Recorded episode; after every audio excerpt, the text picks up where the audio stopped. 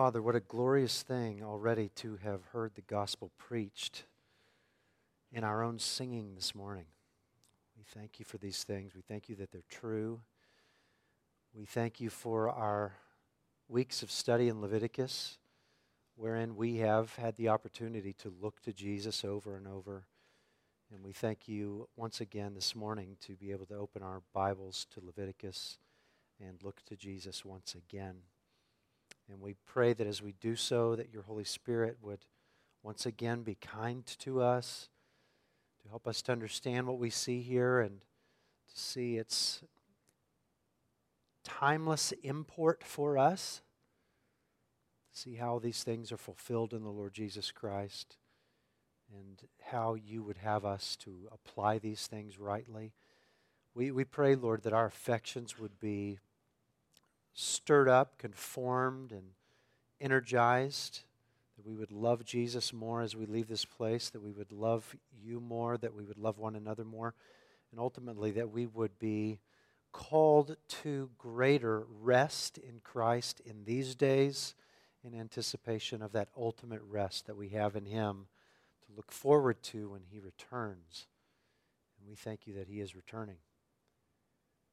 We pray for all these things in His name. Amen. Please open your Bibles to Leviticus 23.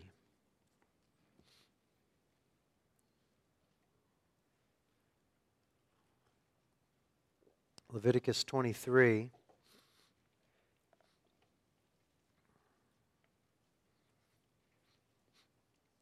Leviticus 23, as, as the book continues to focus on Israel's life with Yahweh, fellowship with Yahweh.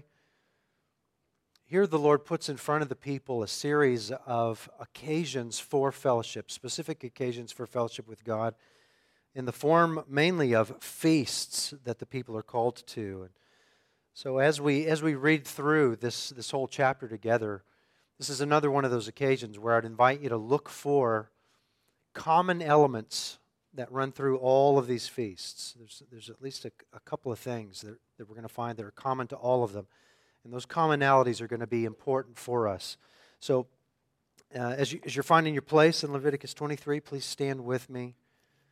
And again, we'll read the whole chapter before we begin to, to work our way through it. Leviticus 23, beginning in verse 1. The Lord spoke to Moses, saying, Speak to the people of Israel and say to them, These are the appointed feasts of the Lord that you shall proclaim as holy convocations. They are my appointed feasts. Six days shall work be done, but on the seventh is a Sabbath of solemn rest, a holy convocation. You shall do no work. It is a Sabbath to the Lord in all your dwelling places.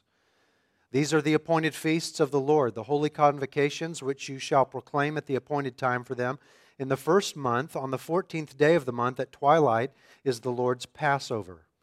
And on the fifteenth day of the same month is the feast of unleavened bread to the Lord. For seven days you shall eat unleavened bread. On the first day you shall have a holy convocation. You shall not do any ordinary work. But you shall present a food offering to the Lord for seven days. On the seventh day is a holy convocation. You shall not do any ordinary work.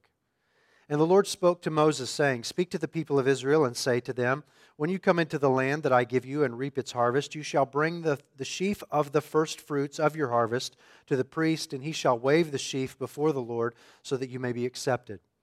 And on the day after the Sabbath, the priest shall wave it. And, the, and on the day when you wave the sheaf, you shall offer a male lamb, a year old, without blemish, as a burnt offering to the Lord. And the grain offering with it shall be two tenths of an ephah of fine flour mixed with oil, a food offering to the Lord with a pleasing aroma. And the drink offering with it shall be of wine a fourth of a hin. And you shall eat neither bread nor grain, parched or fresh, until this same day, until you have brought the offering of your God. It is a statute forever throughout your generations and all your dwellings. You shall count seven full weeks from the day after the Sabbath, from the day that you brought the sheaf of the wave offering. You shall count fifty days to the day after the seventh Sabbath. Then you shall present a grain offering of new grain to the Lord. You shall bring from your dwelling places two loaves of bread to be waved, made of two tenths of an ephah. They shall be of fine flour, and they shall be baked with leaven as first fruits first fruits to the Lord. And you shall pre- present with the bread seven lambs a year old without blemish, and one bull from the herd, and two rams. They shall be a burnt offering to the Lord, and their grain offering and their drink offerings, a food offering with a pleasing aroma to the Lord. And you shall offer one male goat for a sin offering, and two male lambs a year old as a sacrifice of peace offerings. And the priest shall wave them with the bread of the firstfruits as a wave offering before the Lord with the two lambs. They shall be holy to the Lord for the priest. And you shall make proclamation on the same day. You shall hold a holy convocation. You shall not do any ordinary work. It is a statute forever in all your dwelling places throughout your generations. And when you reap the harvest of your land, you shall not reap your field right up to its edge, nor shall you gather the gleanings after your harvest. You shall leave them for the poor and for the sojourner. I am the Lord your God.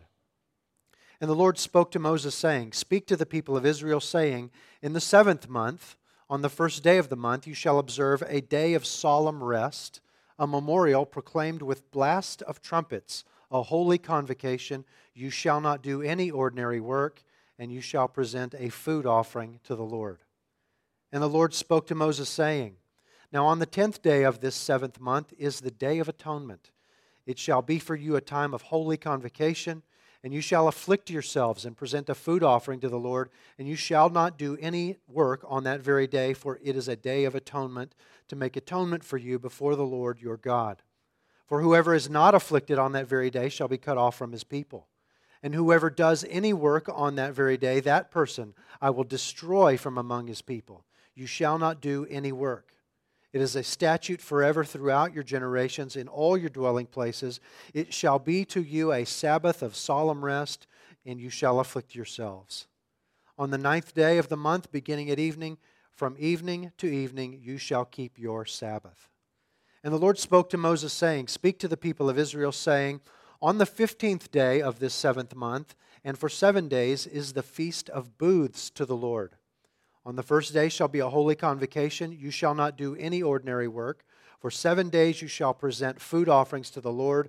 On the eighth day you shall hold a holy convocation and present a food offering to the Lord. It is a holy assembly. You shall not do any ordinary work. These are the appointed feasts of the Lord. You shall proclaim as times of holy convocation for presenting to the Lord food offerings, burnt offerings, and grain offerings, sacrifices and and drink offerings, each on its proper day, besides the Lord's Sabbaths, and besides your gifts, and besides all your vow offerings, and besides all your free will offerings which you give to the Lord. On the fifteenth day of the seventh month, when you have gathered in the produce of the land, you shall celebrate the feast of the Lord seven days. On the first day shall be a solemn rest, and on the eighth day shall be a solemn rest. And you shall take on the first day the fruit of splendid trees, branches of the palm trees, and boughs of leafy trees, and willows of the brook, and you shall rejoice before the Lord your God seven days. You shall celebrate it as a feast to the Lord for seven days in the year. It is a statute forever throughout your generations. You shall celebrate it in the seventh month. You shall dwell in booths for seven days. All native Israelites shall dwell in booths that your generations may know that I made the people of Israel dwell in booths when I brought them out of the land of Egypt. I am the Lord your God. Thus Moses declared to the people of Israel the appointed feasts of the Lord. You may be seated.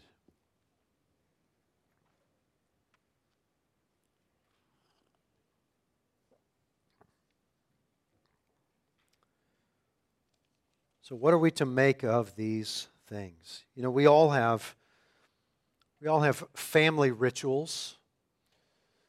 Our family has a has a, a special ritual that we we engage in every year. We set aside one evening a year for, for this very special thing that we all enjoy very much. We, we have a family Valentine's Day dinner. So my wife cooks a, a special meal. We light candles for the table.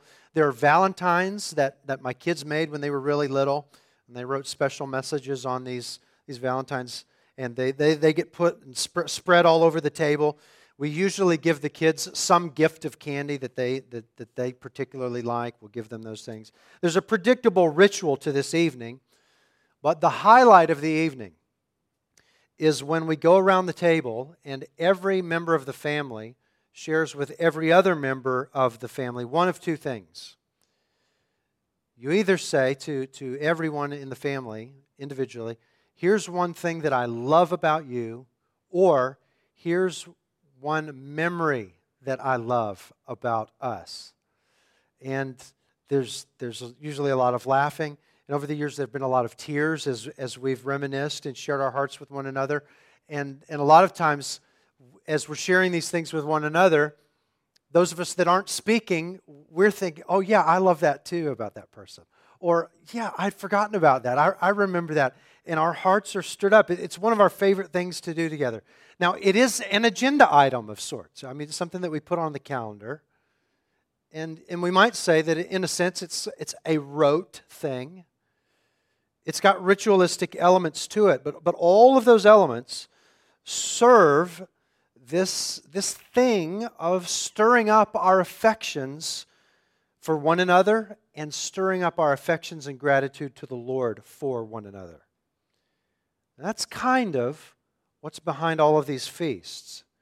God's intention is for man to enjoy Him.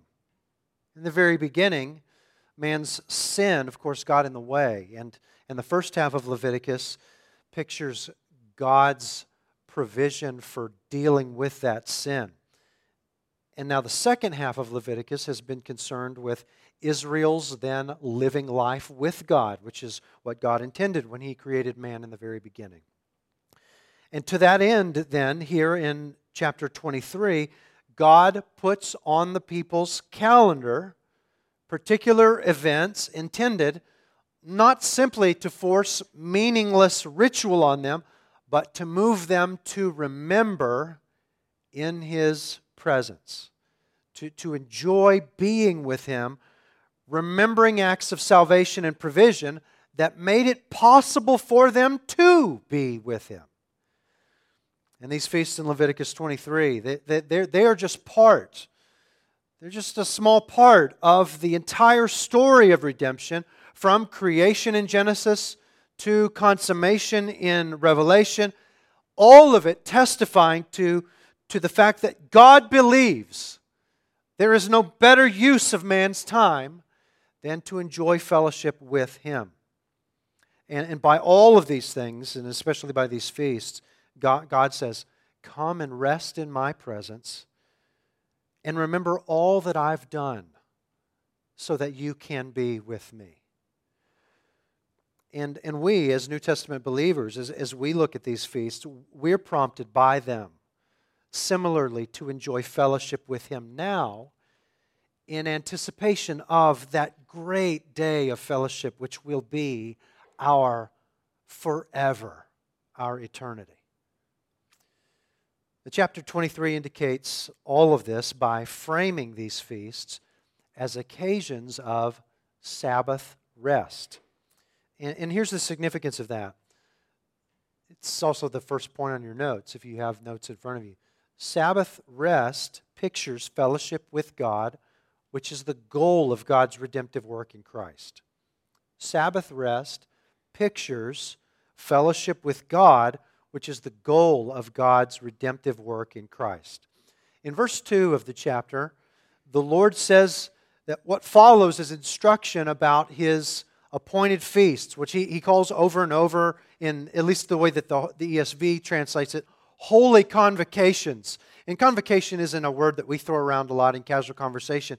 What he means is holy assemblies. These, these are times where we're going to gather together. The people are going to get together for these things.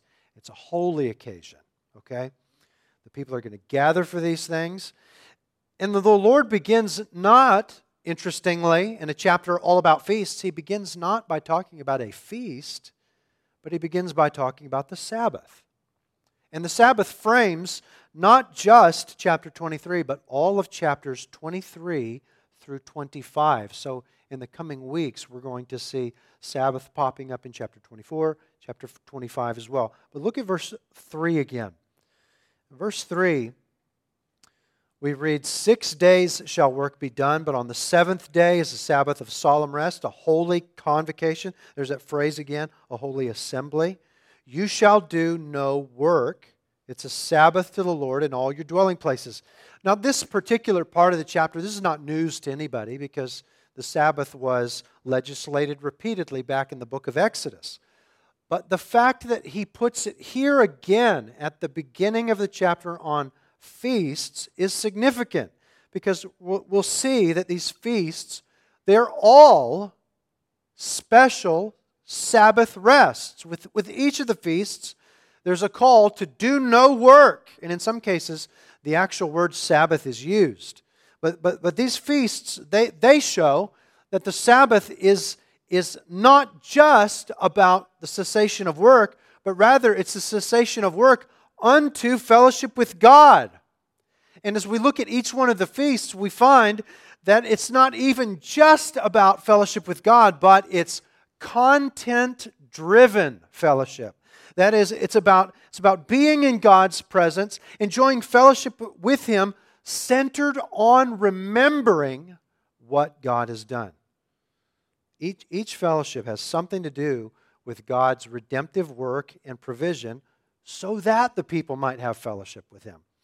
And all of chapters 25, I'm sorry, 23 through 25 center on Sabbath as fellowship with God. Rest in His presence as a result of His redemption and provision.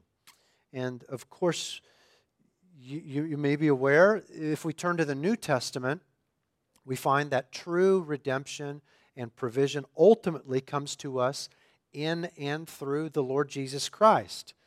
Hebrews chapter 3 and 4, particularly, contains a, a really tight argument that the Sabbath pictures our ultimate rest that we enter on the last day when Christ returns.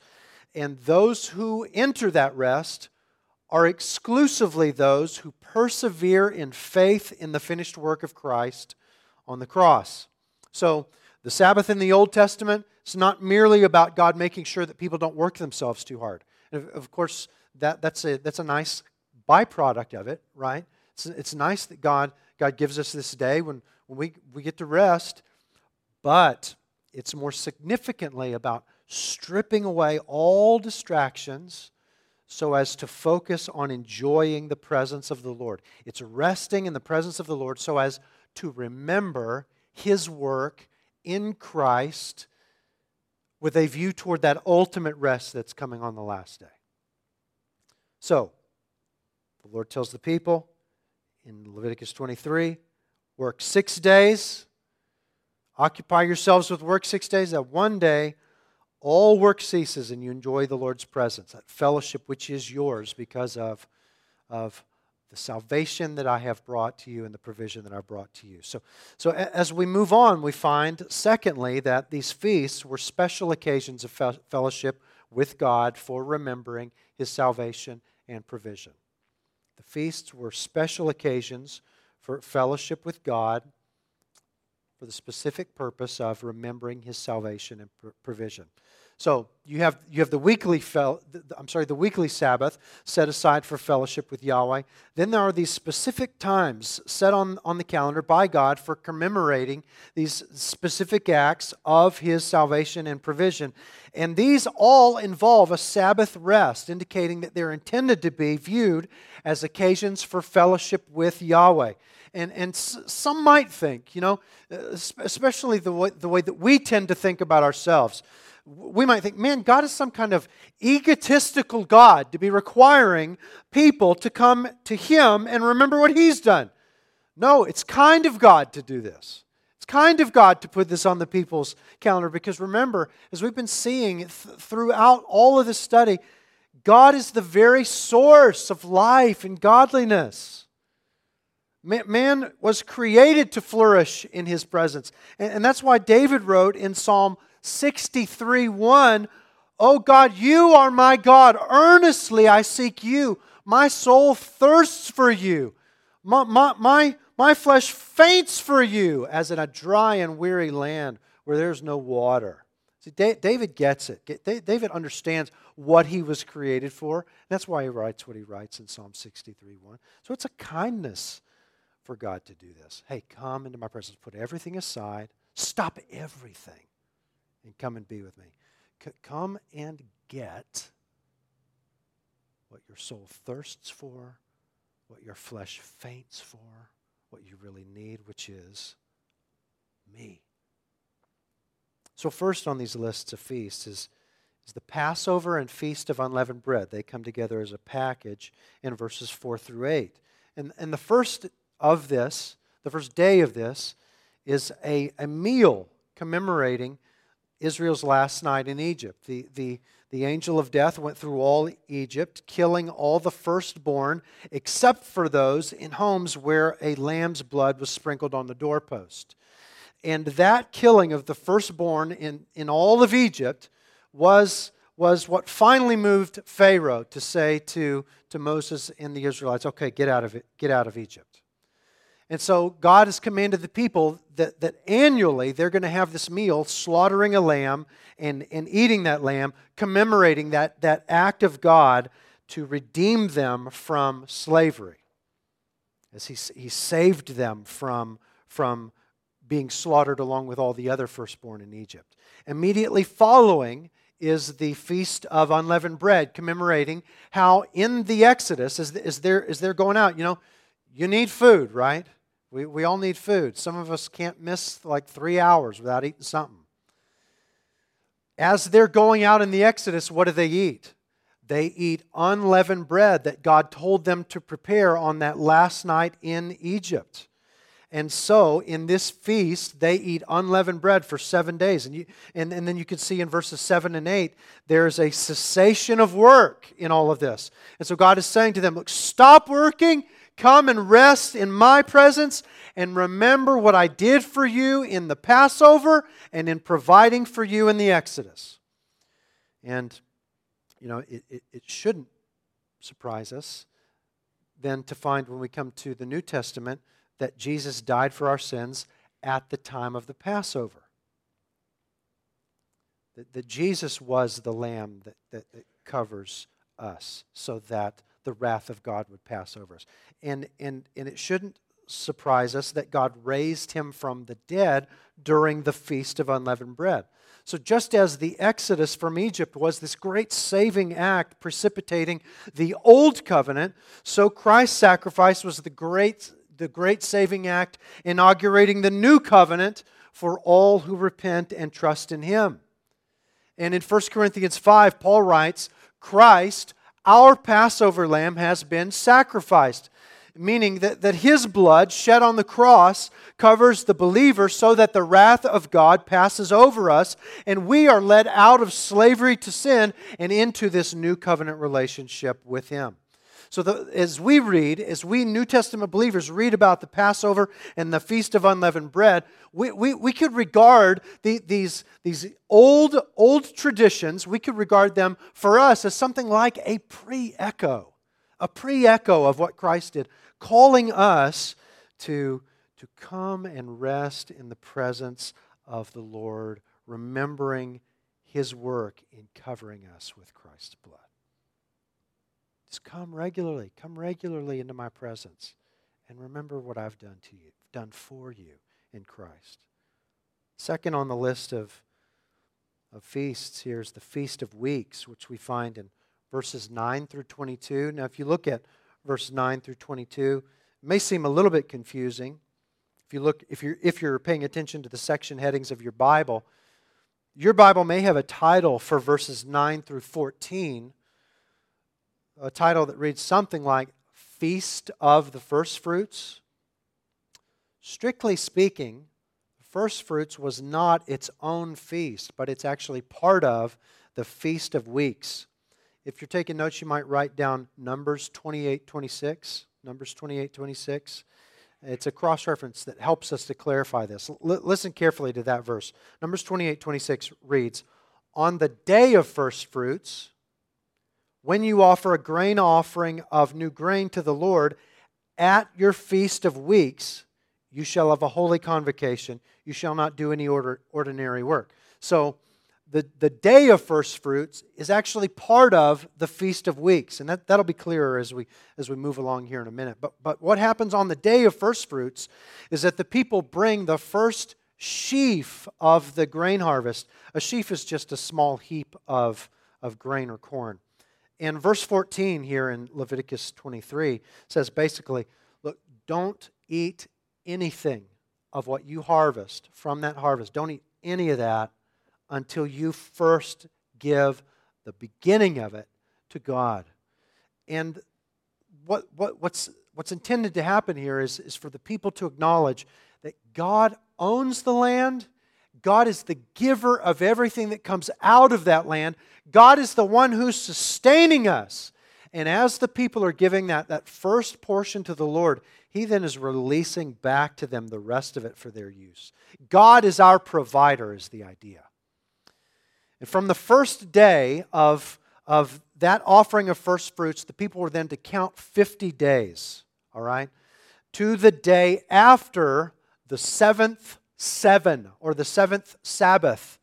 And that day, that day was a feast marking the end of the grain harvest, a holy, assemble, a holy assembly, a special Sabbath rest of fellowship to the Lord. And Deuteronomy 16:12 says this about that feast, which is called the, the Feast of Weeks. Deuteronomy 16:12 says, "You shall remember that you were a slave in Egypt, and you shall be careful to observe these statutes. You shall remember that you were a slave in Egypt." So we've got this idea that, that God is our provider. You shall remember that you were a slave in Egypt. You, you were poor and, and needy sojourner. And now look again at, at 2322, toward the end of this section on Feast of Weeks. When you reap the harvest of your land, you shall not reap right up to the edge of your field, nor shall you gather the gleanings after your harvest, but you shall leave them for the poor and for the sojourner. I am the Lord. So it appears that this Feast of Weeks in conjunction with the day of first fruits is about recognizing hey, we were slaves in the land of Egypt, and yet God has provided for us. And then in leaving these gleanings for the poor and sojourners among the Israelites, they're, in a sense, imaging God's provision for them. So it's about recognizing hey, God took care of us when we were slaves. Now, this is very cool as it pertains to Jesus. 1 Corinthians 15 20. 1 Corinthians 15:20 reads this way. But in fact Christ has been raised from the dead, the first fruits of those who have fallen asleep. And if we were to take the time, we don't have the time obviously, but if we were to take the time to read all of 1 Corinthians 15:20, we would find that Paul's argument, his larger argument in 1 Corinthians 15 is that because Christ is the first fruits from those who've been raised from the dead, what we expect from that is that there is a larger harvest from the dead. That is, there's other people who are going to be raised from the dead, and that is those who trust in Christ. On the last day, there are going to be people who rise from the dead. Because Christ was, was raised, then we will be raised. Now, remember that on the day of the first fruits, the people were, be, were to begin counting 50 days. And on that 50th day was the Feast of Weeks. Well, the Greek word for weeks is Pentecost. Okay? In fact, in intertestamental literature, that's all you'll hear it, that's all you'll hear it referred to as. It's the, the Feast of Pentecost. And that's what was going on in Jerusalem in Acts chapter 2 when the Spirit was poured out on the people. All right? So Jesus is the first fruits. He's raised from the dead. Guess how many days later it was that Acts chapter 2 happens? It's 50 days after Jesus is raised from the dead. Pentecost happens when we read in Acts chapter 2, and when the day of Pentecost arrived. Now, when we read Acts chapter 2, verse 1, we think, oh, Pentecost, yeah, that's the day that the Holy Spirit was poured out on the people because that's what we associate Pentecost with. We associate Pentecost with the pouring out of the Holy Spirit. But the original reader, reading Acts chapter 2, they don't think of it as the day that the Holy Spirit was poured out. They think of it as the Feast of Weeks. This is the 50th day after the first fruits. So Jesus is raised from the dead, the first fruits of an eventual massive harvest from the dead. 50 days later, on Pentecost, which commemorates the end of the grain harvest, the Spirit is poured out, signaling the beginning of a harvest of souls into the church, in view of an eventual return of Christ when there will be a harvest of bodies united with those souls unto eternal fellowship with the Godhead. So, so, so we might think of first fruits and the Feast of Weeks as we, as we come back through in our devotional reading and we see the first fruits and Feast of Weeks, we might think of these, of these things as another pre echo of what, what Christ did on his, the day of his resurrection and in, on the day of Pentecost, calling us to rest in God's presence, remembering his work, God's work in raising Christ from the dead and ensuring our resurrection from the dead on the last day. Is this magnificent? Third, third feast is the Feast of Trumpets in verses 23 through 25. Again, it's a day of rest. And it seems to go with the following two feasts, we'll get to in a minute. And it seems that its purpose is just to mark this seventh month, which is the most solemn month on the Jewish calendar. The seventh month is when the people observe the Day of Atonement and the Feast of Booths. Now, this Day of Trumpets, it, it might be something like, say, if we were to have going into the holiday season that, that, we, that we celebrate at the end of the year, what if we set aside a day, let's say the Monday before Thanksgiving? We set aside that day, and, and that day was all about getting our hearts ready to be present emotionally and spiritually and mentally for Thanksgiving and Christmas Eve and Christmas and New Year's Day. We might say that's kind of what the, the Feast of Trumpets was about. It was like, hey, we're, we're sounding the trumpets because these two great feasts are coming. That's kind of what, what the Feast of Trumpets is about. We, we, are not exactly sure that, that that's, that's what it was because th- there really is nothing in the Old Testament that tells us explicitly what it's about. And then as we move to the New Testament, the New Testament doesn't t- tie anything specifically to the Feast of Trumpets but if we look at trumpets, there are some interesting things. We might find it significant that trumpets in the New Testament, they're almost uniformly attached to the Lord's return to take us to himself, his bringing judgment upon the wicked, and the announcement of the visible manifestation of his kingdom on earth. So, so we might say that the Feast of Trumpets, we could say this, this, this is a little bit of conjecture here, because there's not as much on this feast as the others. But we might say that the Feast of Trumpets is something of a pre echo, calling us to rest in God's presence in anticipation of His coming, His judgment, and His kingdom. Now, mo- moving on to the fourth, the fourth iteration, the Day of Atonement. The Day of Atonement, verses 26 through 32. This is covered in much more detail in chapter 16, but it's the most solemn day on the entire Jewish calendar. It's a Sabbath of complete rest.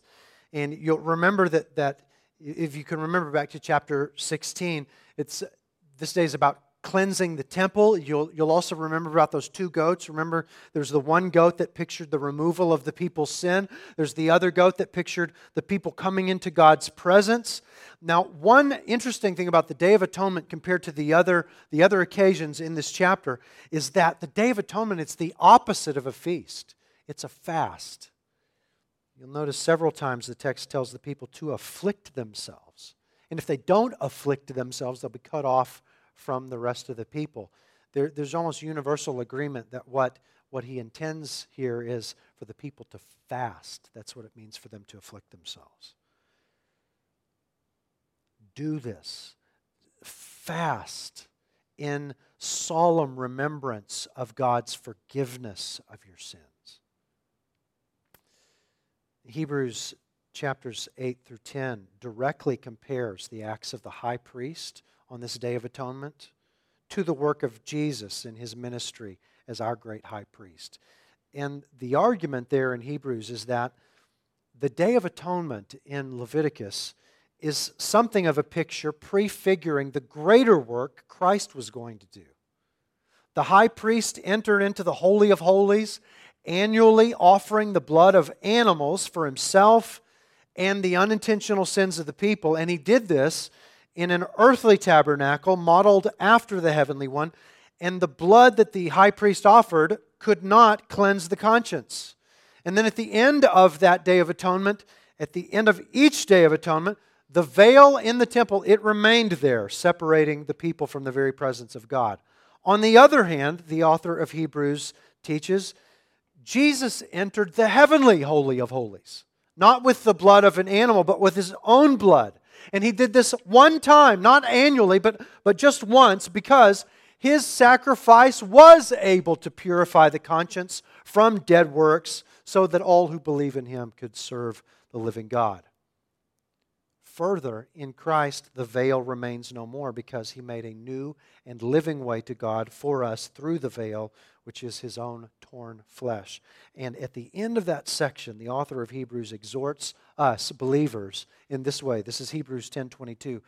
Let us draw near with a true heart and full assurance of faith, with our hearts sprinkled clean from an evil conscience and our bodies washed with pure water. Let us draw near. See, this is the, the point of everything that God is doing in Christ. Come near. The day of atonement, day of atonement points toward Christ, calling us rest in God's presence, remembering our perfect high priest bringing a perfect offering once and for all into the heavenly tabernacle that we might enter the Holy of Holies. And finally, we come to the Feast of Booths in the last section of the chapter. The Feast of Booths takes place, takes place five days after the Day of Atonement. It lasts for seven days plus a closing eighth day. And during those seven days, all the people would live in booths or, or tents. They would live in tents, commemorating that period that, that they lived in tents in the wilderness. Now, living in those tents was not for the purpose of remembering how hard it was being in the wilderness, but it was to remember all the ways that God had provided for them when they were living in the wilderness. There were many ways that He provided for them. One, one of the ways that God provided for them over and over and over was when they found themselves thirsty.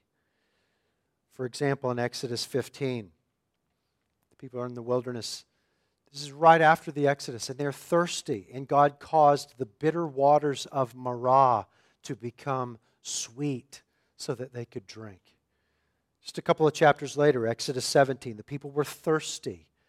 And God said to Moses in Exodus 17 6, Behold, I will stand before you there on the rock at Horeb, and you shall strike the, the rock, and water shall come out of it, and the people will drink. And Moses did so in the sight of the elders of Israel, and the people drank. Numbers 20, there's a similar scene. The people are thirsty again, and yet on that occasion, God instructed Moses to speak to the rock, but Moses, in anger, he struck the rock. And we find that that's why Moses was not able to enter the, the promised land. And yet, God was gracious. And even in Moses striking the rock in Numbers 20, water flowed from that rock, and all Israel, they drank again. The, the, these are the kinds of things that the Feast of Booths moved the people to remember. Remember all the ways that in the wilderness God graciously provided for you when you were thirsty, God gave you drink. Now, in John chapter 7, Jesus went up to the Feast of Booths. And what Jesus said, a, a thing that Jesus said at the Feast of Booths, is far more meaningful when we understand what the Feast of Booths was all about. Here, here's something that Jesus said in John 7 37 and following at the, at the high point of the Feast of Booths. On the last day of the feast, the Feast of Booths, on the last day of the feast, the great day, Jesus stood up and cried out, If anyone thirsts, let him come to me and drink. Whoever believes in me, as the scripture has said, out of his heart will flow rivers of living water.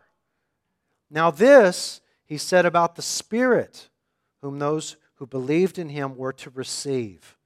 For as yet the Spirit had not been given because Jesus was not yet glorified. So, so J- Jesus, at the Feast of Booths, he's calling back to these occasions in, in the wilderness, saying, Hey, you thirsty?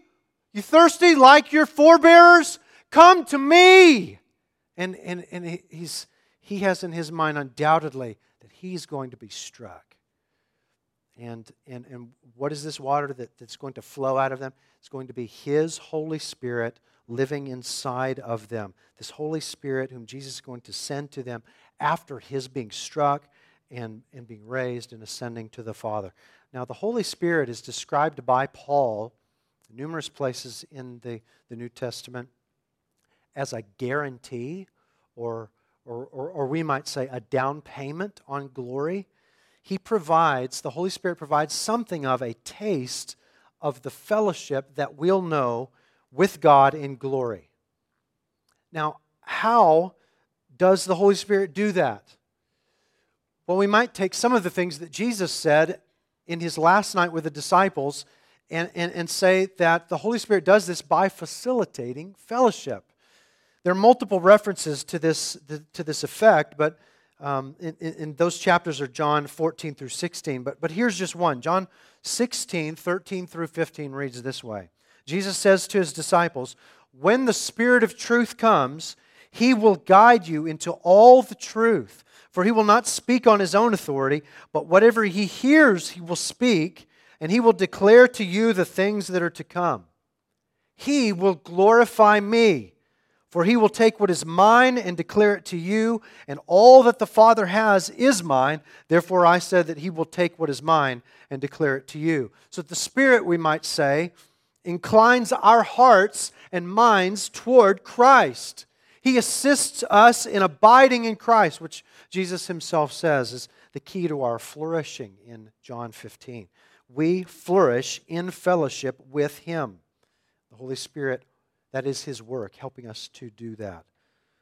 The Feast of Booths, then, as we read about it as New Testament believers, we might think of it as, as something like a pre echo of the work of Christ calling us to rest in God's presence, remembering His work in Christ, to give us the Holy Spirit so that we might enjoy fellowship in this wilderness world as we await entrance into a greater promised land.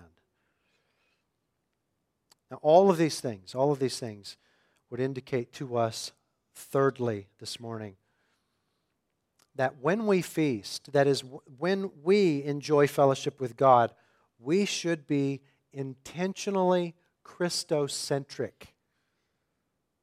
When we feast, when we enjoy fellowship with God, we should be intentionally Christocentric. The scriptures tie our Sabbath rest, our fellowship with God, to Jesus Christ.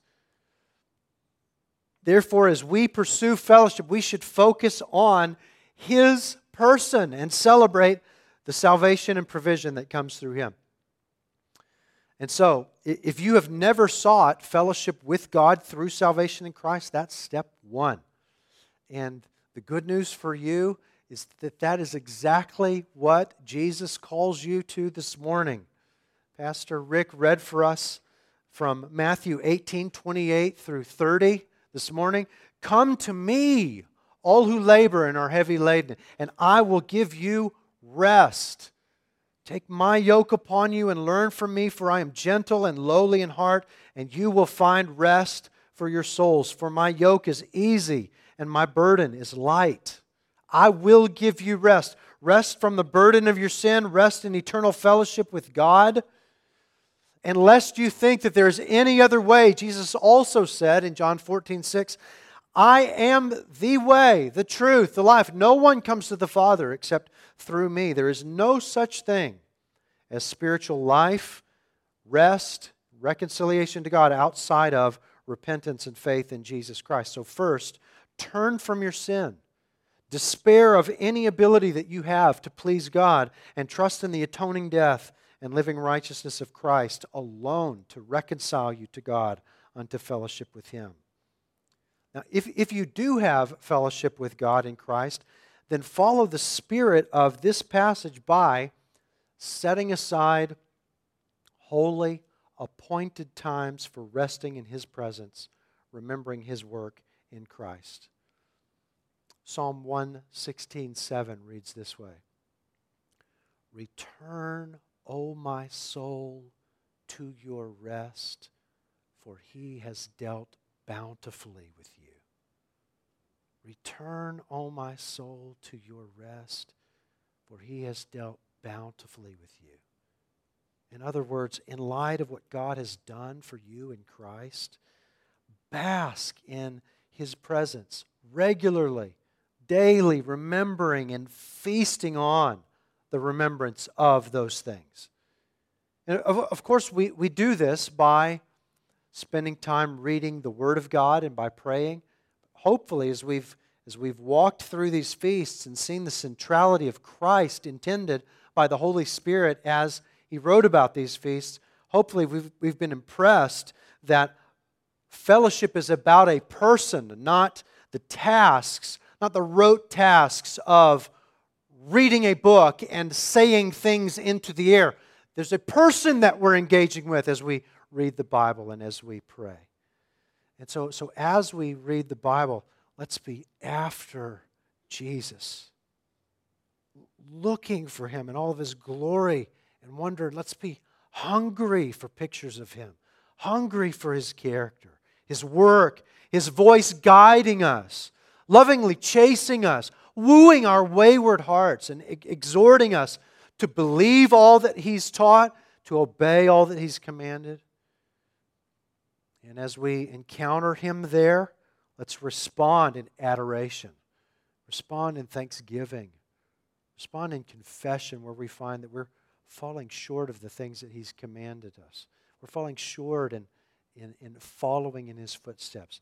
And let, us petition for ourselves and, and for those that we love that, that He would help us by His Holy Spirit to obey and to be like Him and to love the things that He loves. Now, doing all of that, looking for Jesus, responding to Jesus, that doesn't mean only reading and, and praying in the New Testament. Jesus in Luke 24 Peter in Acts 2 and 3, Stephen in Acts 7, Paul in Acts 26, they teach that all of the Old Testament is about the gospel of Jesus Christ. You know, in, in 1 Corinthians 10.4, you know that rock that we were talking about a moment ago, the rock that the people drank from in the Old Testament? Paul says, that rock was Christ. And Jesus said to the two disciples on the road to Emmaus, said, You guys are foolish for not reading the Old Testament this way. You're foolish if you don't do that. Now, why don't we read the Old Testament the way that Jesus and Paul and Peter and Stephen and all the rest of them, why don't we read the Old Testament that way? Perhaps we, we just haven't learned. So, how do we learn? A couple of things that I would suggest to you. First of all, read the New Testament over and over and over paying special attention to how Jesus and the apostles interpret the Old Testament. Read the New Testament over and over and over, paying special attention to how they interpret the Old Testament. And second, read the Old Testament over and over and over with New Testament saturated minds. And, and when we do that, we'll find we're, we're actually not forcing Jesus onto text where he's not, but we're enjoying some of these things that we might call pre echoes, pictures, facets of his coming ministry foreshadowed in the Old Testament. And, and, and we can and should ask the Holy Spirit, use your word to help me love Jesus more, to, to help me adore his character, to enjoy him all things, to see him where he is in the scriptures. And let these times of intentional Sabbath rest, that is, times of temporal fellowship with him, create in me a longing for that final day when he will return, return and usher me into that final Sabbath rest. Another way of enjoying fellowship with the Lord in this day as we anticipate final Sabbath rest, another way of, of doing that is through Christ centered fellowship with other believers. We've talked about this over the years many times. But a particularly good way of doing this is through one to one Bible reading. One to one Bible reading, where essentially everything that we've already talked about this morning, everything or that I've just talked about, reading the Bible in a, in a, in a Christocentric way, you're just sitting down with another believer and doing that with them. And you're stirring one another up to love and good works. You're helping one another work through a passage of Scripture, seeing Christ and responding to Him in that passage of Scripture. Sabbath rest, fellowship with God. This, this is what we were created for. This is what we have been saved for. It's, it's where salvation history is headed for eternity. By the indwelling of the Holy Spirit, He has afforded us a taste of that fellowship with Christ even now. So, as we look forward to eternity, and that final Sabbath rest, let us take advantage of the opportunities that He's given us to enjoy Him meaningfully today. Return, O my soul, to your rest, for He has dealt bountifully with you. Let's pray.